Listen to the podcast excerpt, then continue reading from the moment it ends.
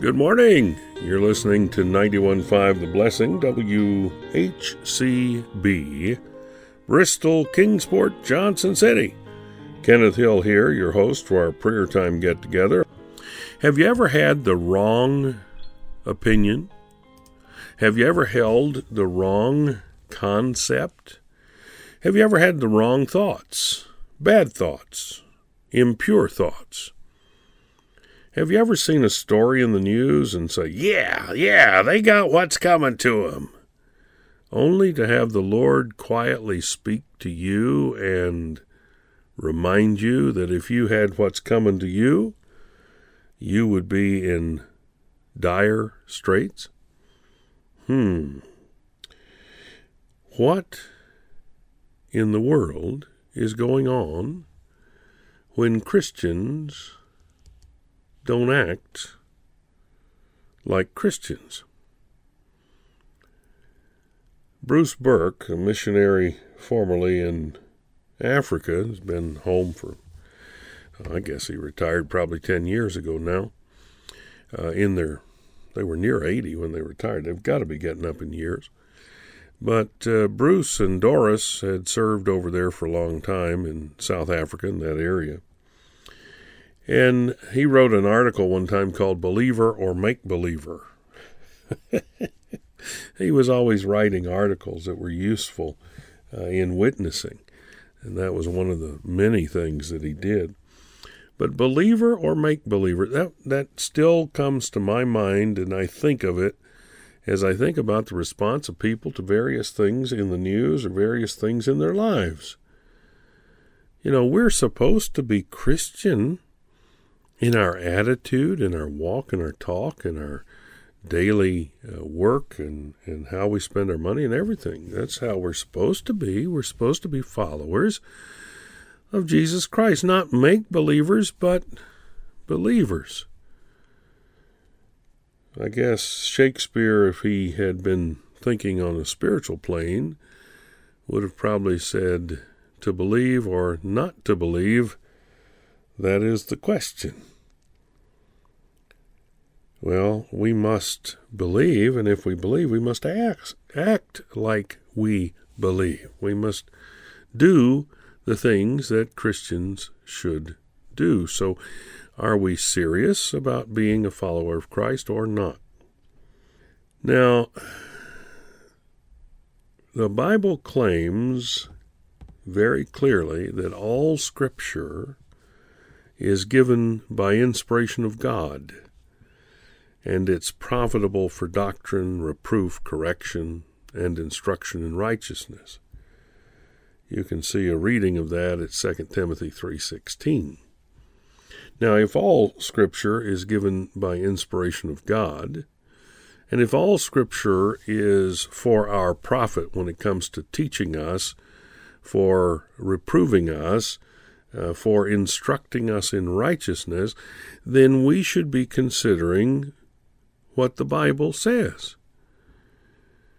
If it is what it says it is, and I believe it to be that, then it is the most important book in history. It's the most important book we could ever find today. A legislator in Tennessee has just put in legislation, according to the news reports, um, put in legislation to make the Bible the official book of the state of Tennessee. I commend that. They tried it in Mississippi and it was killed in in committee just like it probably will be in Tennessee. However, the Bible should be the book of Tennessee. Uh, you've heard me say this on uh, this program, Prayer Time, before, but the Bible is the book of Honduras, not a book of Honduras, but the book of Honduras. Honduras being one of the poorest countries in all of Latin America and all of uh, the Western Hemisphere. And yet they recognize the need of the Bible to be exalted and to be read. And they have a law that follows with their having named uh, the Bible as the Book of Honduras. They have a law that says they must have the Bible read 10 minutes every morning in the various classrooms of uh, elementary and high school in Honduras. Now, think about that. It is mandatory in that Central American country that the Bible be read every morning in the classroom. Wow. So, the question is not what does your government say? The question is what what do, what does your heart say? What do you say? Do you believe that the Bible is indeed the very word of God? Do you believe what it says in 2 Timothy 3:16 that all scripture, all of the Bible is given by inspiration of God and is wonderfully important for us, for teaching us, for correcting us, for reproving us, for instructing us in righteousness. If you believe that to be true, then why are you not reading it? Why are you not learning from the Bible? Why are you not living your life for Jesus Christ? And going back to, to Bruce's uh, question, are you a believer or a make believer? Good question. And it's one of those questions that only you can answer. Heavenly Father, thank you for reminding us of the question this morning. Thank you for uh, calling our attention to it once again.